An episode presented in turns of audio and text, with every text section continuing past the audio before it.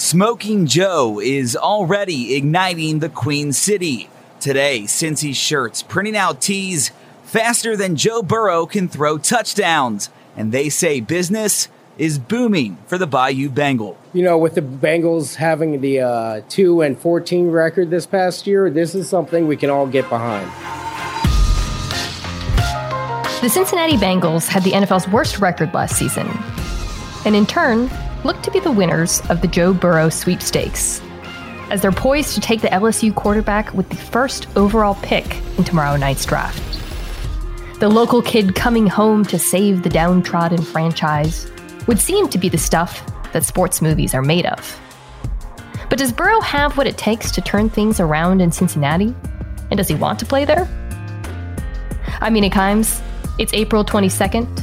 This is E S P N Daily.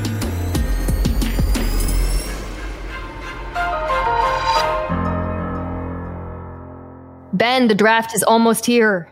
It, it is. The draft is definitely almost here. And I think if you've been in Cincinnati, you've been kind of thinking about the draft for like six, seven months. And so it's kind of weird to think about the fact that the draft is upon us. Ben Baby covers the Cincinnati Bengals for E S P N. What percent of Cincinnati was watching the national championship uh, with an eye on Joe Burrow? A very large amount. These fans, you know, whenever the Bengals season started to, to go south very quickly, you know, they started to look towards, okay, we might be having the number one overall pick. And at the same time, Joe Burrow had an incredible year and his stock really started to go up.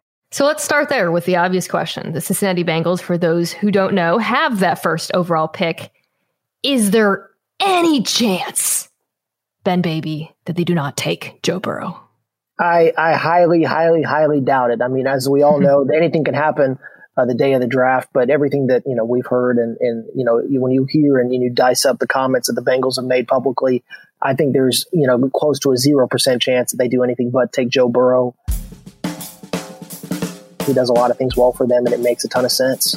And if they didn't, I imagine that fan base, given that he's not only the best, you know, prospect, but also the local kid, would probably revolt, right? Yes, I've, I've actually joked, and I don't really know if it's a joke, but Um, I think if they don't take Burrow, we might legitimately see some riots in downtown Cincinnati by the stadium, because what they need right now, you know, from from not just on the field standpoint, but what they need off the field, I think Joe Burrow is the only person that can provide both of those things.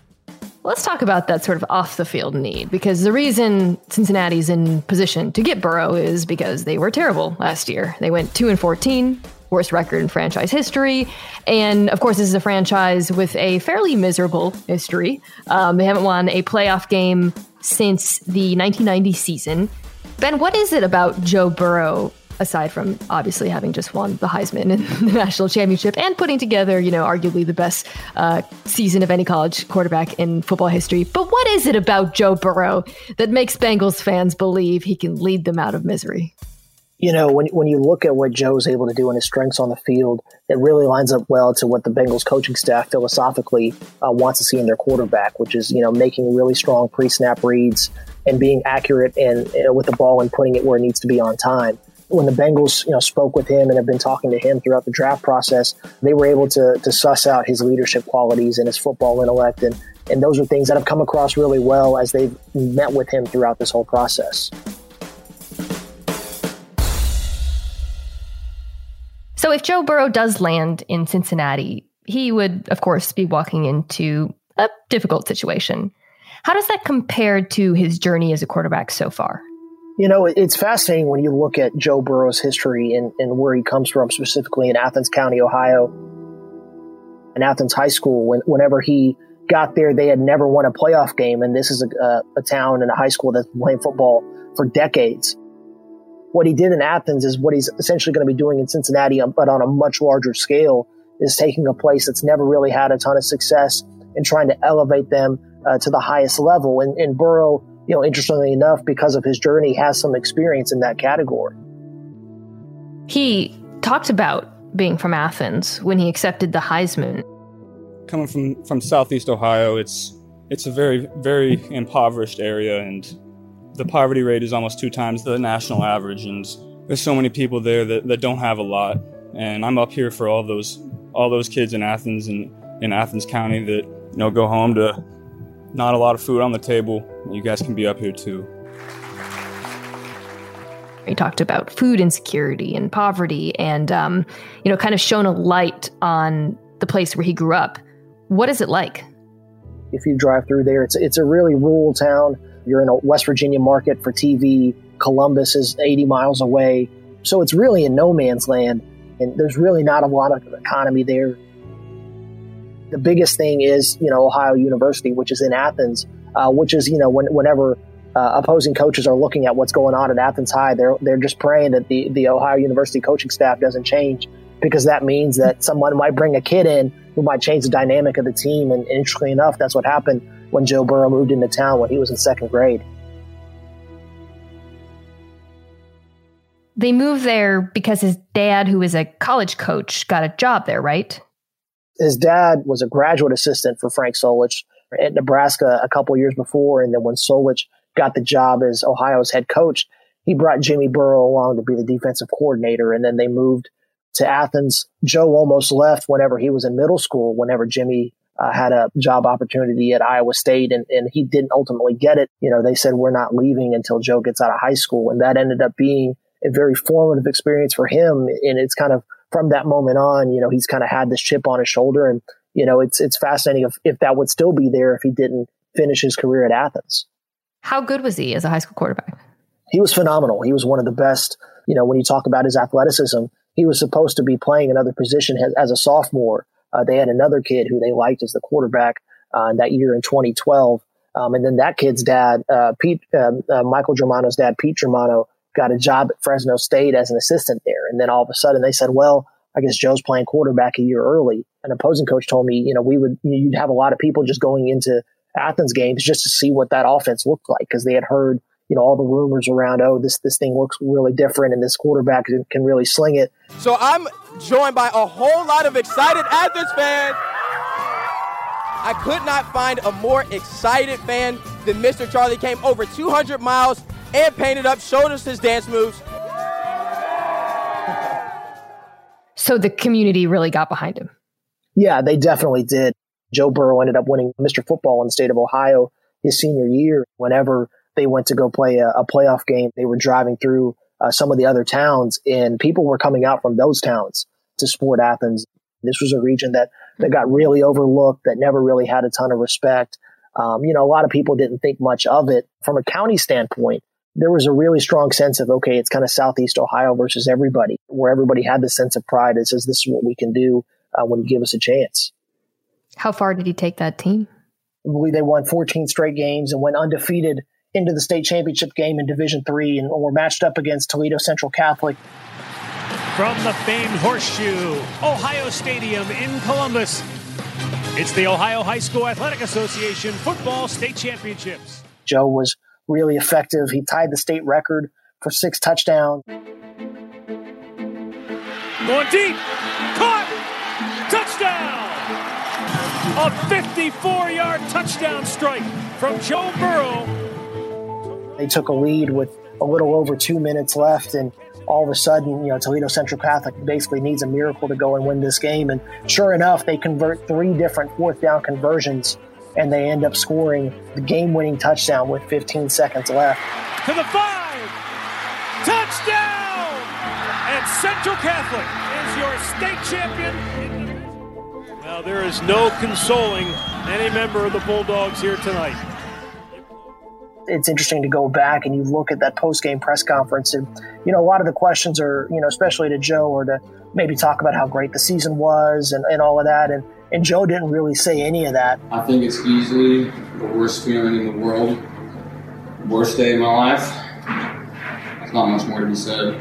He had one interception earlier in the game, and, and that's what he wanted to focus on. We just didn't make enough plays. We, I threw a pick. Can't do that in these kind of games.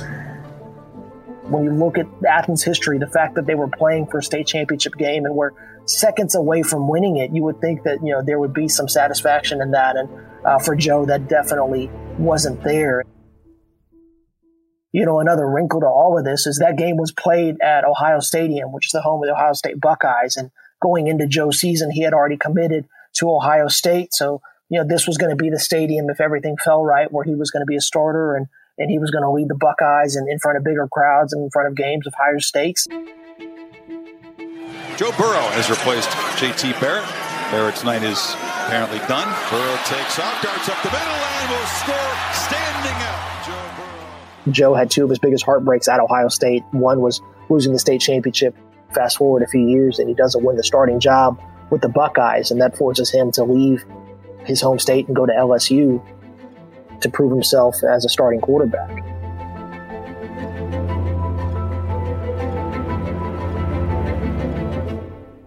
Let's talk about that, uh, his inability to immediately win a starting job after high school, after the break.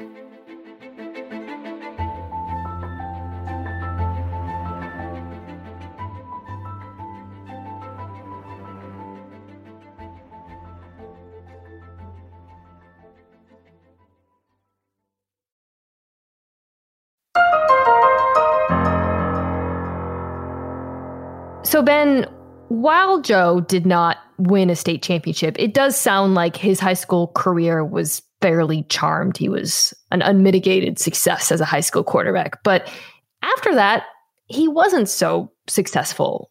What happened before he ended up at L S U? So he didn't have a ton of offers. You know, interestingly enough, because Athens was so close to Columbus, Ohio State was one of the bigger schools that offered him. You know, when he got to Ohio State, you know, you quickly realize that there's a lot of good quarterbacks here. And his primary competition when it came time for him to be the starter was Dwayne Haskins. Joe suffered a hand injury that required surgery, and what that did was that it ended up putting Haskins in the driver's seat. And, it, it, you know, by the time the twenty seventeen season ended and then, you know, they were getting ramped up to go into eighteen, it was clear that Joe was not going to be the starter, and for him to do so required him to transfer. And so he ended up going to L S U. Well, we all know how that ended. Burrow's got time, launching for the end zone, jump ball, touchdown, Terrence Marshall. L S U sits on the throne of college football. Concluded with the national championship, with the Heisman, with all the accolades that led him to being the number one pick. If his high school career ended with what he described as the worst day of his life, how did his college career feel to him? You could definitely see the joy that he had on that field. I talked to his high school coach, uh, Ryan Adams, and he felt like there was a lot of validation that came with L S U winning the national championship because of the journey that Joe went on. For everything to finally all come together for him uh, was a validation of the effort and kind of the work that he put in.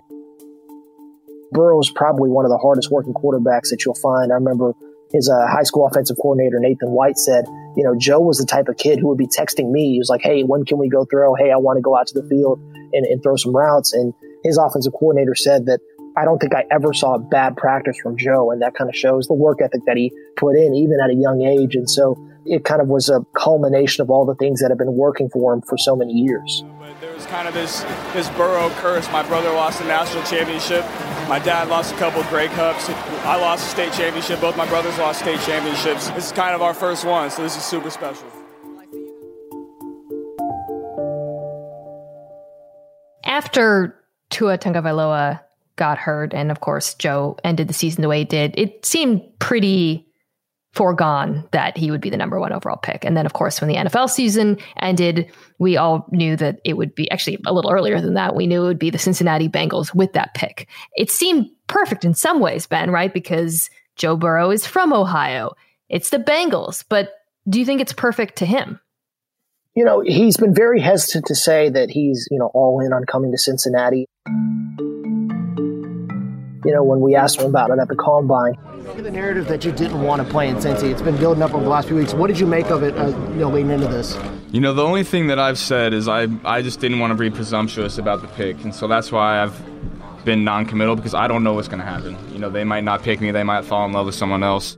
You know, it sounded like he was okay with coming to Cincinnati. If the Bengals select you at number one, would you happily report to go play for them? Yeah, I'm not going to not play. I'm a ball player. Whoever picks me, I'm going to go show up. Do you have any reservations about playing for the Cincinnati Bengals? I'll play whoever for, for whoever drafts me. You know, I'm I'm just not going to be presumptuous about, you know, what, what they want to do. I think Joe also takes that as a challenge, and his father, Jimmy, said as much. You know, when you have that kind of franchise, you have to kind of embrace um, what what that the history and kind of what that entails as well. And, you know, with Joe being as competitive as he is, I think if he's the one to be able to turn around uh, a franchise like the Bengals that would also go to show what, what Burrow can do, and kind of, if you're a competitor, you, you kind of thrive on, on that opportunity.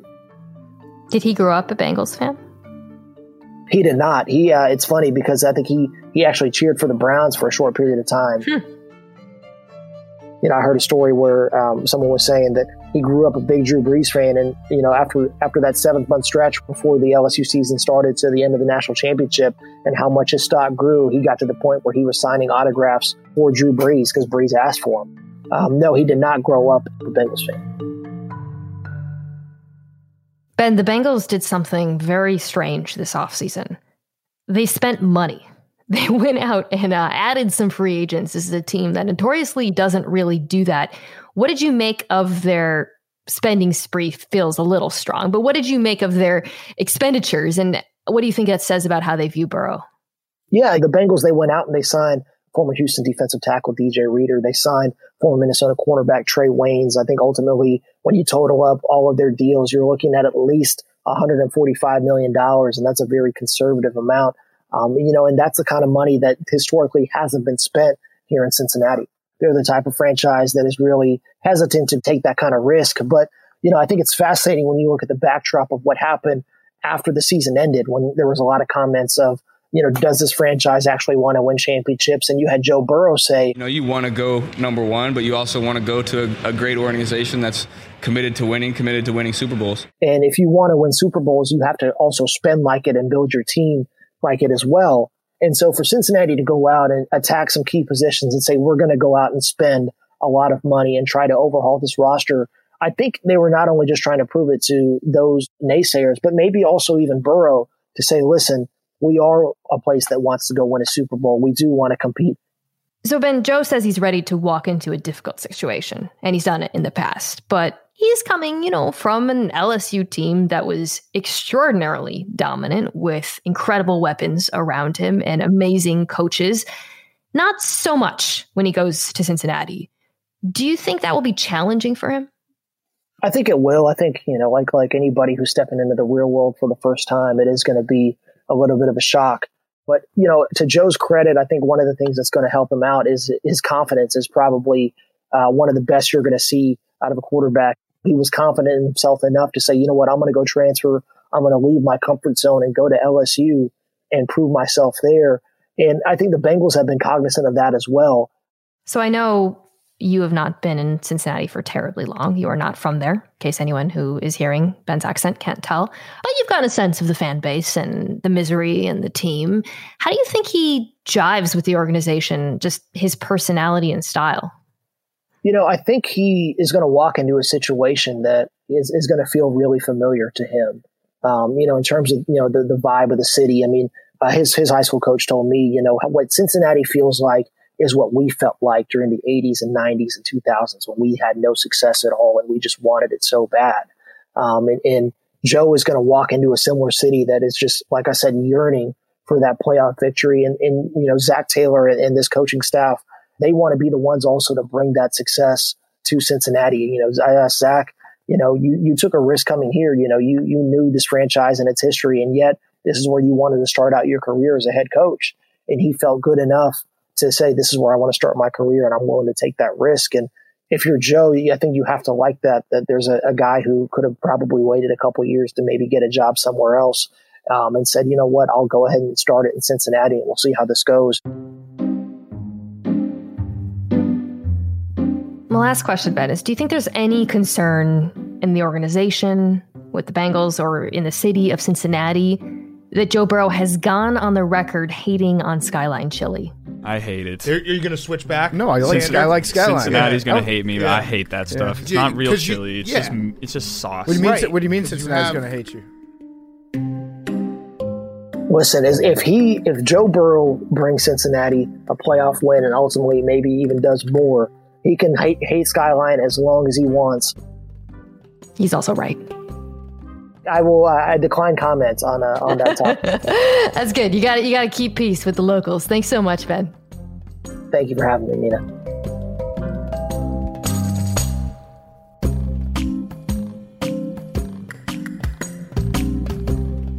Coming up, how Michael Jordan's global fame led to a life-changing decision.